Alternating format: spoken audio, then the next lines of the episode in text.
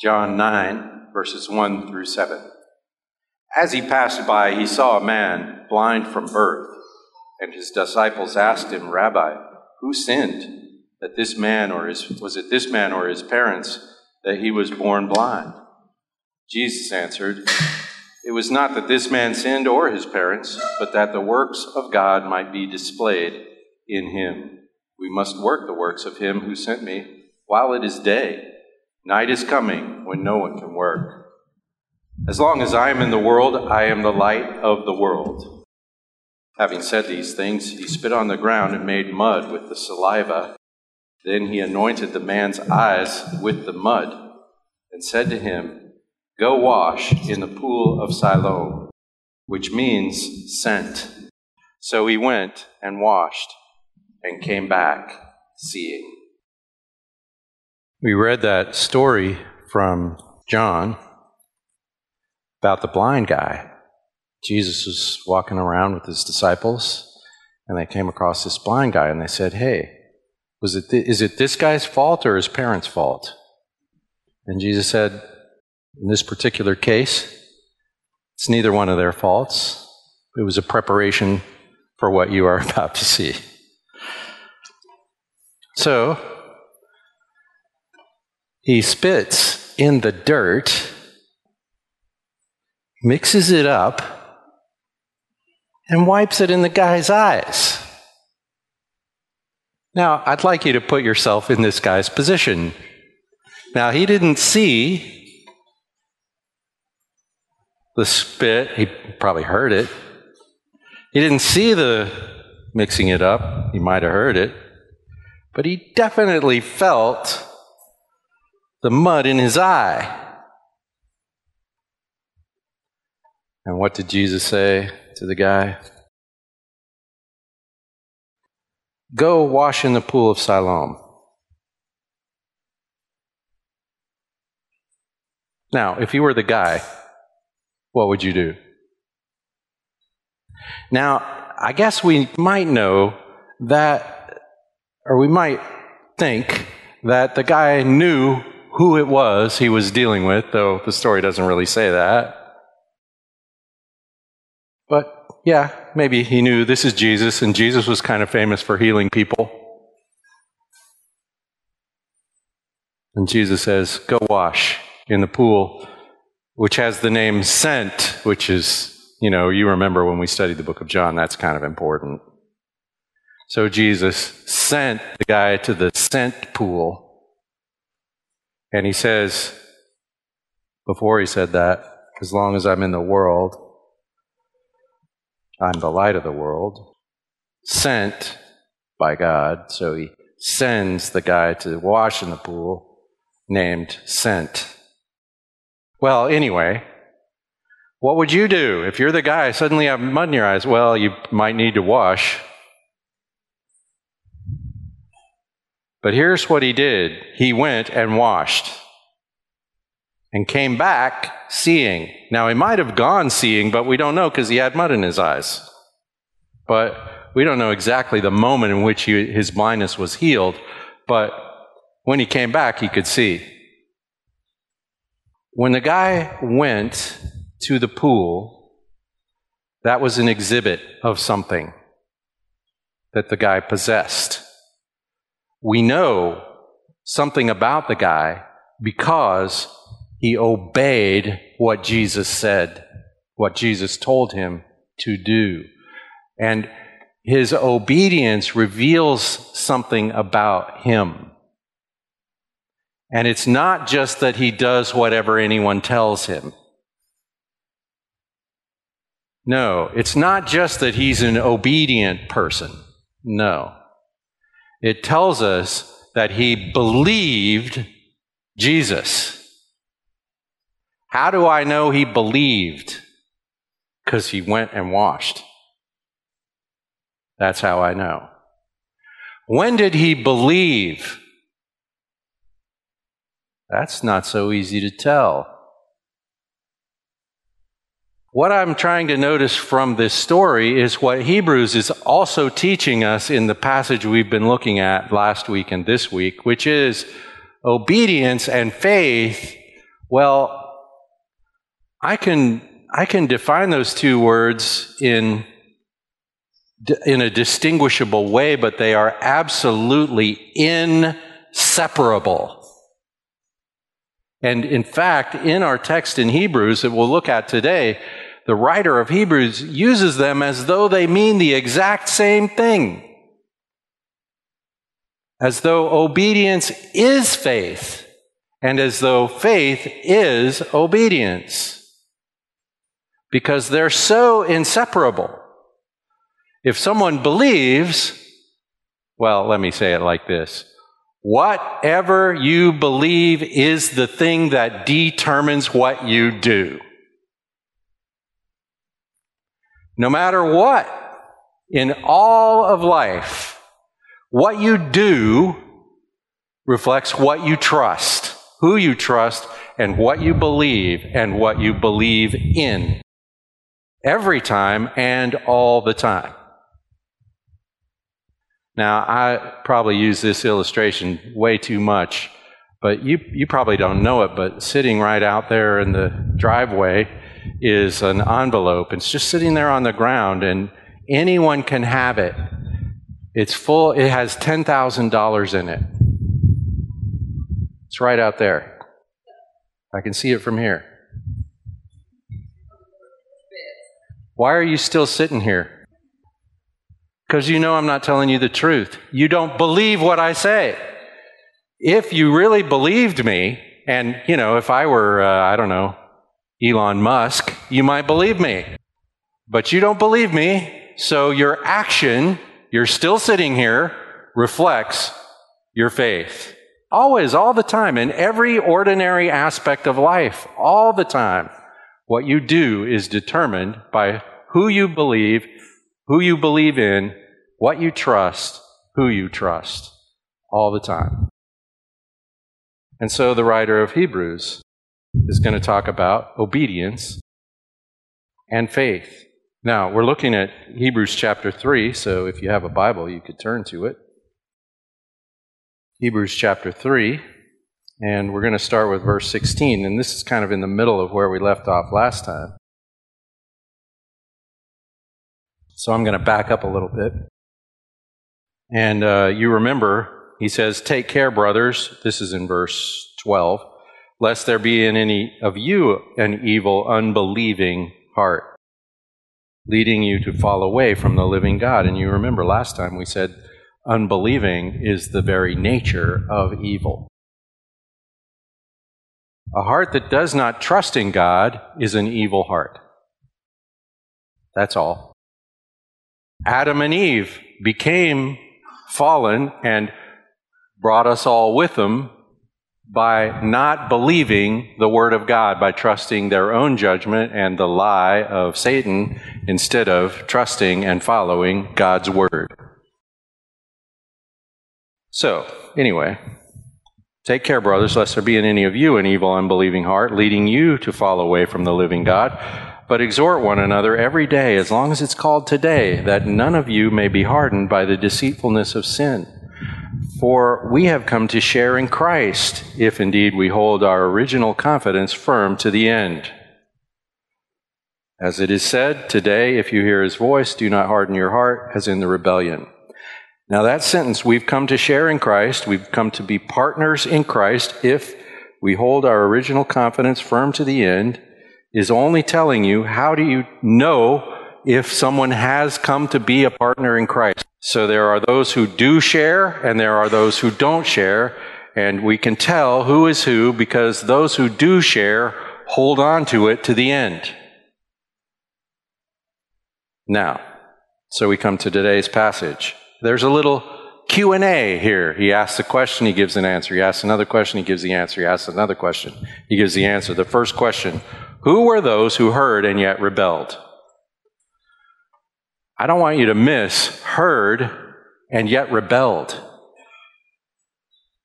Heard, what did they hear? The Word of God. How did they hear it? They saw the plagues. They saw the parting of the Red Sea. They saw the smoke and fire on the mountain. They saw Moses' face coming down from meeting with God glowing in such a way that it hurt their eyes. So they heard. They heard the promise of God that He had in mind, installing them in the promised land that was the promised land, not because He promised it to them, but because He promised it to Abraham hundreds of years ago. So He's keeping His promise to Abraham, and He's making that promise to them. They heard, yet they rebelled. And he says, Who were those people? He says, Wasn't it all the people who left Egypt, led by Moses? And in fact, it was pretty much all of them. With one voice. In fact, when uh, Caleb and Joshua wanted to argue with them, they said, No, we can't do it. We're not doing it. The people as a whole. And Joshua and Caleb said, Yeah, but God will do it.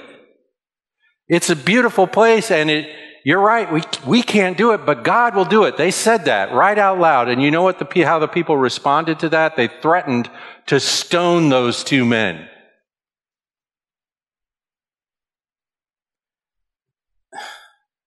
They turned it down flat. They rebelled against what they heard. Who were those? All those who left Egypt, led by Moses. And with whom was he provoked for 40 years? That's the next question.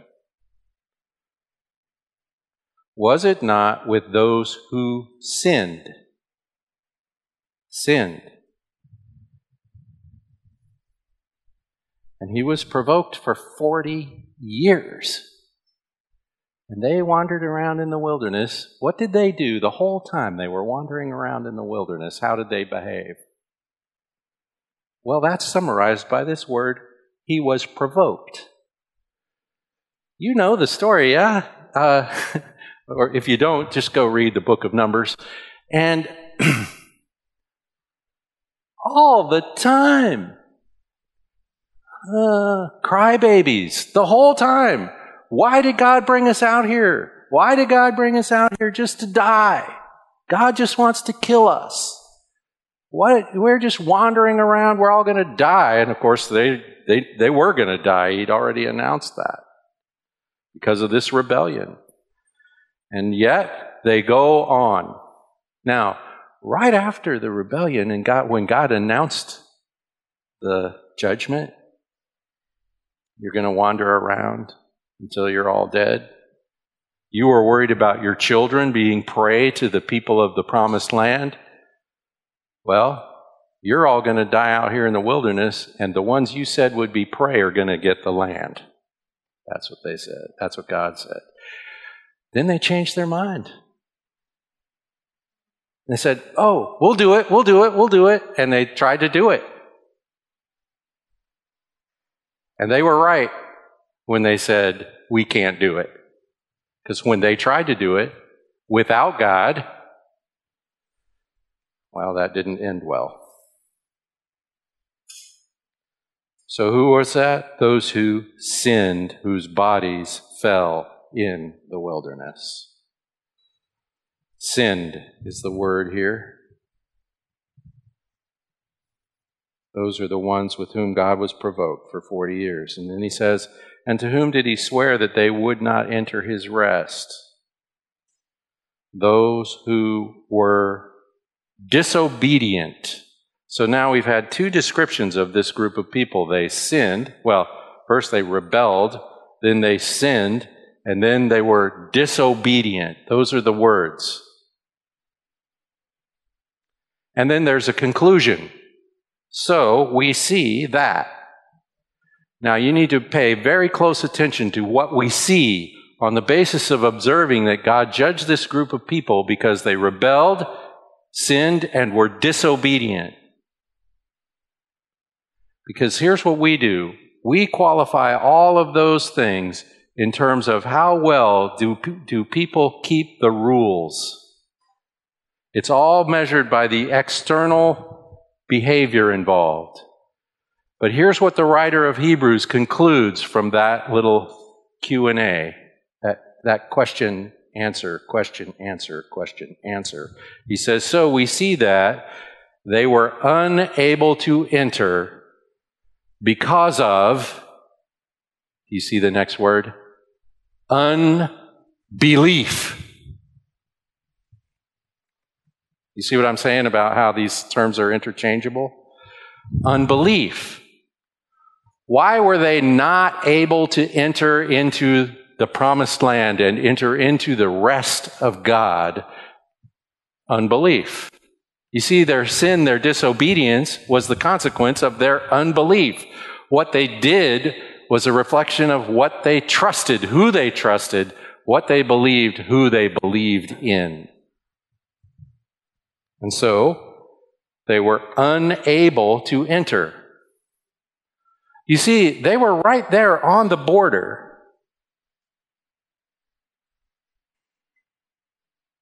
What would have been the response of belief?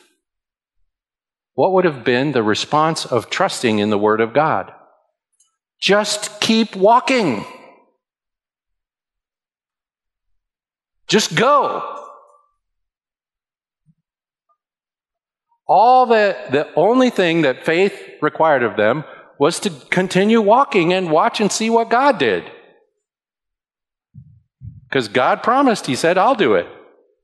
They said, We can't do it. God said, That's right, I'll do it.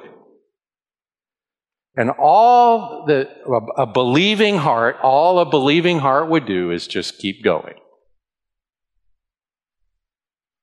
They would hear the reports. They would hear Joshua and Caleb say, Yeah, I mean, these people, there's no way we would defeat them, but God said He would do it for us. And they would just keep walking. How would belief be shown? Entering His rest. Simple. In fact, it's so simple, we want to make it more complicated than it is. It's just enter His rest. Now, this is important when we're applying this in the Christian life. When we're sitting in a situation where there's a threat, where the government is saying, look, if you're a Christian, we are going to make your life difficult on purpose and for that reason. And so there's a threat. And so they're going, oh, well, maybe we don't really want to be Christians. And the writer of Hebrews is going, what? You sound like those people. Don't be those people. God has made you a promise in Christ. God says He will do it. Don't be like those people in the desert just didn't keep walking. Keep walking. Keep walking. They are not able to enter because of unbelief. Now, there's a little chain of events that is in here. You hear the voice of God, you trust God, and then what? If you hear the voice of God and you trust God, you will obey God. If you hear the voice of God and you don't trust God, you will not obey God. It's pretty simple. Obeying Him is entering His rest. Now, we want to make obeying Him a big, giant, long list of things we have to accomplish when he's saying to us in Christ, Christ has already accomplished everything, rest. He's going to say that even more as we go.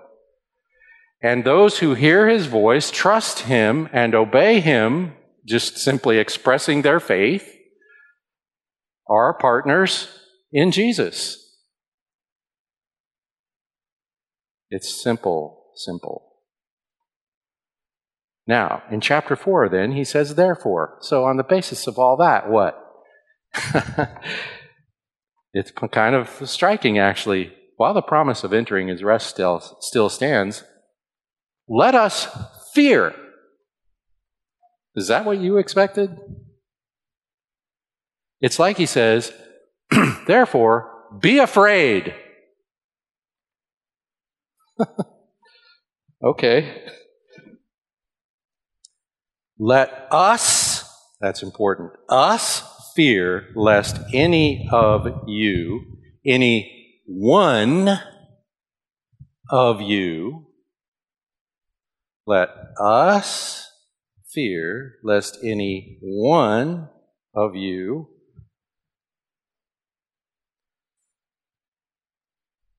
should fail to reach it. What are we afraid of? Now, this is not a commandment to you, Christian, to be afraid that you might be lost. It's a commandment for us, the community of Christians, to worry about whether anyone here might be lost. You see the difference? That's the thing. That's us, fear for the one. Together, look out for the individual. Because it's possible that someone here is not a partner yet and might consider falling away, is not yet actually trusting in Christ. So, look out, everyone. Look out. He says, While the promise of entering his rest still tends, let us fear lest any of you should fail to reach it. For good news came to us just as it did them, the ancient Israelites in the desert.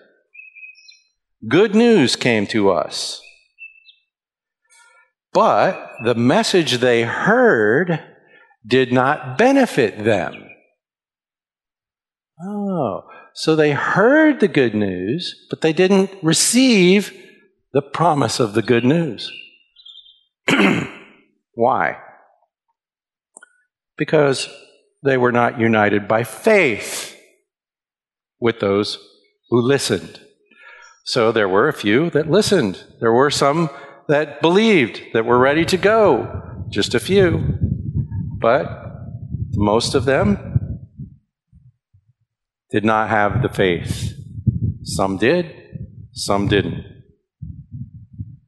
See, good news is only good if you trust it.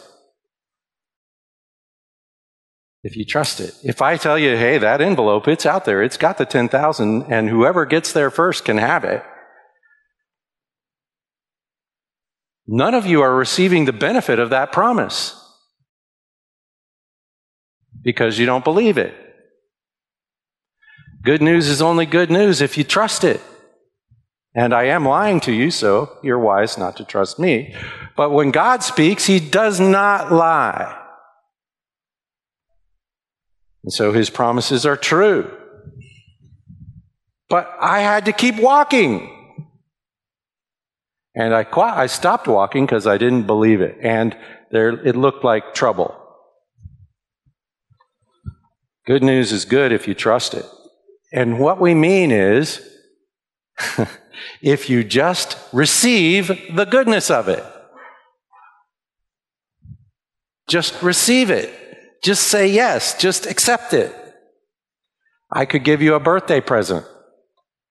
this is not likely for me to give anyone a birthday present, but I could give you a birthday present.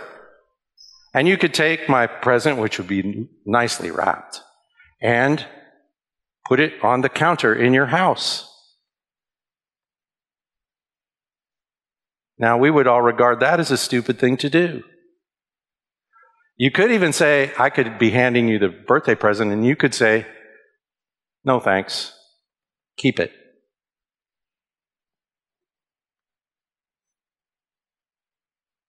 I don't trust you with your birthday presents. So you keep that. I think there's maybe like a snake or something in that box. I'm not opening that box. You keep that birthday present. I don't want it. Now, if you do trust me, if you think I'm good and I give good presents, you believe something. You trust me. And you take the present and you open it and you receive the benefit of whatever the gift is. If you don't trust me, you don't. You could, I could be giving you a really nice gift and you don't trust me, you don't get it. And that's what was going on with these people. God was giving them the promised land, the land flowing with milk and honey. They brought back the grapes. You remember? They brought back this bunch of grapes. It took two guys to carry it. It was a good land, but they don't get it because they don't believe. They don't keep walking. So, what is the good news? That we have heard? well, it was right there in the first verse of chapter 4. The promise of entering his rest. That is the good news. And his is referring to God in this case. He goes on. We who, have believed enter that rest. We who have believed enter that rest. In other words, another way of describing the act of trusting in Jesus, believing in Jesus, being born again, all of those ways we talk about a person being converted to Christ. The, another way of talking about that is entering his rest. Have you entered his rest? When the proposal of Christ was made to you, the promise of entering his rest, did you enter it? did you keep walking? Did you trust in it? Did you say, Yes, I'll have that, thank you? We who have believed enter that rest. And as he said, As I swore in my wrath, they, those who did not believe, shall not enter my rest although his works were finished from the foundation of the world. For he has somewhere spoken of the seventh day in this way. And God rested on the seventh day from all his works. And again in this passage, he said, They shall not enter my rest. The point the writer's making here is God is rested. And we have the promise of joining him in rest. We have the promise of joining Him in rest. Now, if you think of the Christian life as a chore, you need to hear this. The Christian life is a rest, not a chore. Jesus said, My yoke is easy and my burden is light. Come unto me, all you who are weary and heavy laden, and I will give you rest. That's the gospel. It's good news. It's not an additional chore or burden on you. It's a rest. So, since therefore it remains for some to enter it, and those who formerly received the good news failed to enter because of Disobedience. Well, I just want him to make up his mind. Is it unbelief or disobedience? He said already they didn't enter because of unbelief, and now he says they didn't enter because of disobedience. Oh, they're the same. Again, he appoints to a certain day, today, saying through David so long afterwards, in the words already quoted, today, if you hear his voice. So hundreds of years later, David writes the psalm today. He says, don't be like those people who didn't enter, be diligent to enter. So the writer's making this point that the opportunity is still present. This is a present opportunity. It's reiterated by David, and the writer points out here that if Joshua had finished this job, you know, Joshua was the one who actually did then lead the people into the promised land. Yeah. And, but he says, mm, not done. Because if Joshua had done it, then David couldn't say it's still to be done. That's his point. So then, now I'm on verse 9. So then, there remains a Sabbath rest for the people of God. I just want to be very careful because many people misread this to say, so then, there's still a Sabbath day for the people of God. That is not what it says. So then, there's a continuing burdensome obligation to rest from labor one day every week, and it better be Saturday. Or some people say, and it better be Sunday. That is not what this text says. So we could save that argument for another time. What this text says is there's still a rest to get on, in on. And it's a rest, it's not a burden. It's not a law. It's a liberty. For whoever has enters God's, entered God's rest, oh, please hear this. For whoever has entered God's rest has also rested. Has also rested from his works. For by grace you have been saved, and through faith, and that not of yourselves. It's a gift of God, not of works, lest any man should boast. Or as Paul writes to Titus, not by works of righteousness that we have done has he saved us, but according to his own mercy. this is good news, everyone. This is good news. Whoever has entered God's rest has rested from his works. You are joining God in a state of rest when you come to Christ. You are joining God in a state of rest when you come to Christ. And then we can work hard in a state of rest. We become obedient and restfully obedient and restfully diligent. You know what he says next. It's stunning. Therefore, let us strive. Okay, so we've entered, we've joined God in a state of rest. Therefore, let us strive. Oh, but he says, strive to enter that rest. If you want to strive for something, Strive to enter the rest of God provided by the sacrifice of Christ. Strive to enter the rest of God provided by the sacrifice of Christ. Keep walking into His grace.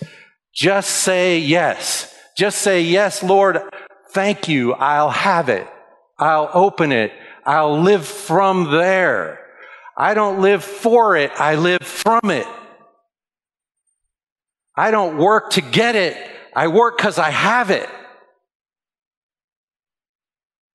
Because it has been graciously given to me by the good grace of God in Christ.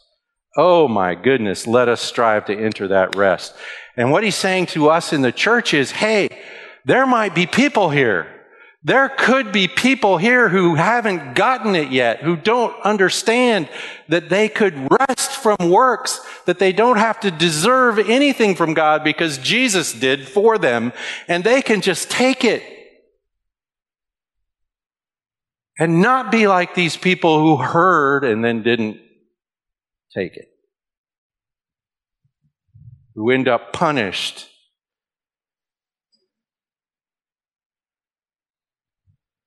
Let us strive to enter that rest so that no one fall in the same sort of disobedience. Now, again, disobedience. Disobedience is simply the natural outcome of failure to trust. If I don't trust God, I don't obey God. I mean, it's just like your dad. If your dad is one of those guys who's abusive, who you can't trust, then you're not so inclined to obey him because he might mislead you into something bad because he's not a good person. If your father is a good person and provides for you and in generally in general is an assistant, helper, provider, guard for you, then when he asks you to do something, you can trust him that it's good for you. then you obey. If you don't trust him, it's much harder to obey. If you do trust him, then you obey him. And sometimes fathers say to their children, just trust me. This is really best. And you either trust them or you don't. With God, it's the same thing. We either trust him or we don't. Is he good or not? If he's good, then he can be trusted. And we trust him in Christ. How do we know the goodness of God? How do we know the goodness? I mean, look around. It could be hard to make a case for the goodness of God. Well, here's the one actually fully satisfying answer to the question is God good? Jesus died for you.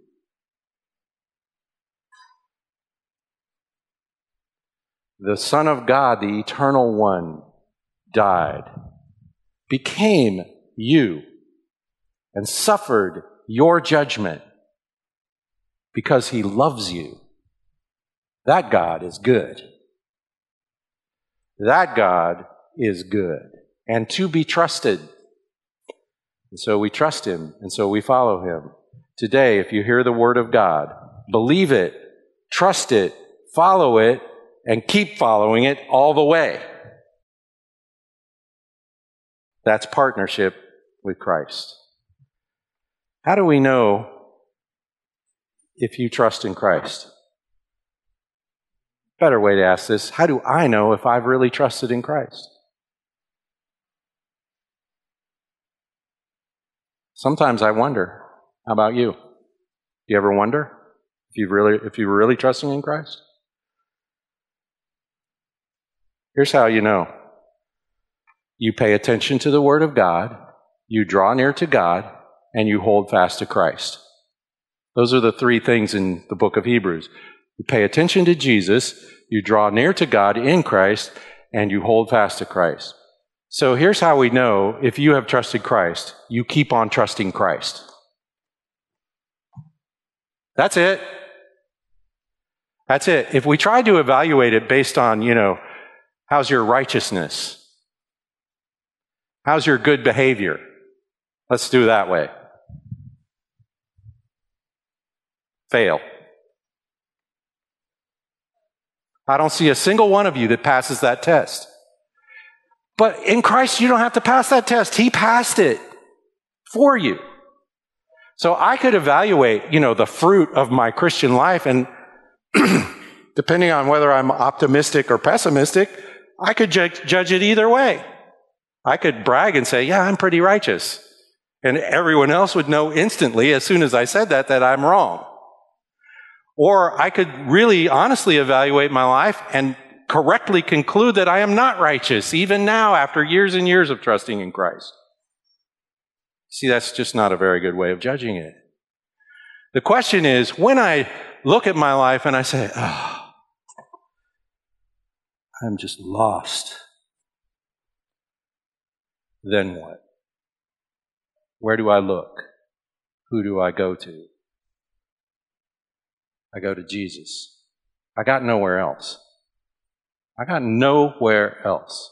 When I look at my life and I say, and the devil says to me, You can't even call yourself a Christian. Look at you. And he's right.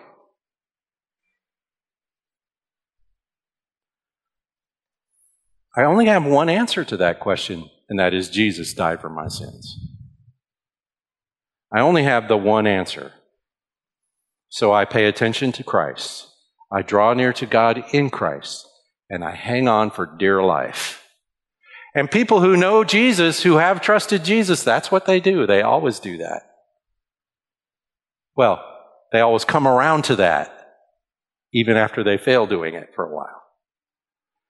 The way you can tell if someone has trusted Christ is do they trust Christ? It's that simple. So, how do you know if you trust in Christ? Well, you stick with Jesus. That's all. So if we look around in the church and we think, hey, there's somebody over here that doesn't look like they're sticking with Jesus, we should be afraid. And we should say to that person, hey, are you with Jesus? Are you, are you good? Are you trusting in Christ? Do you understand the goodness of God's grace to you in Christ? Do you, are you thinking of looking elsewhere? be afraid. How do we trust? How do we know we trust in Jesus? We pay attention to Jesus, we draw near to God in Jesus, and we hold fast to Jesus. And we do so, and we keep doing so. Because someone who really gets the gospel cannot unget it. It's just not possible. If you think you've ungotten it, then you never really had it in the first place. You something you missed something.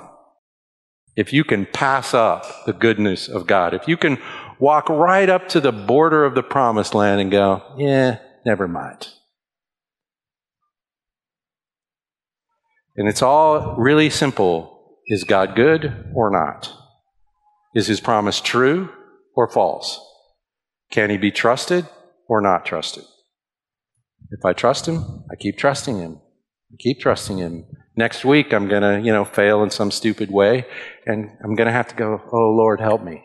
The Lord helps me when I say that.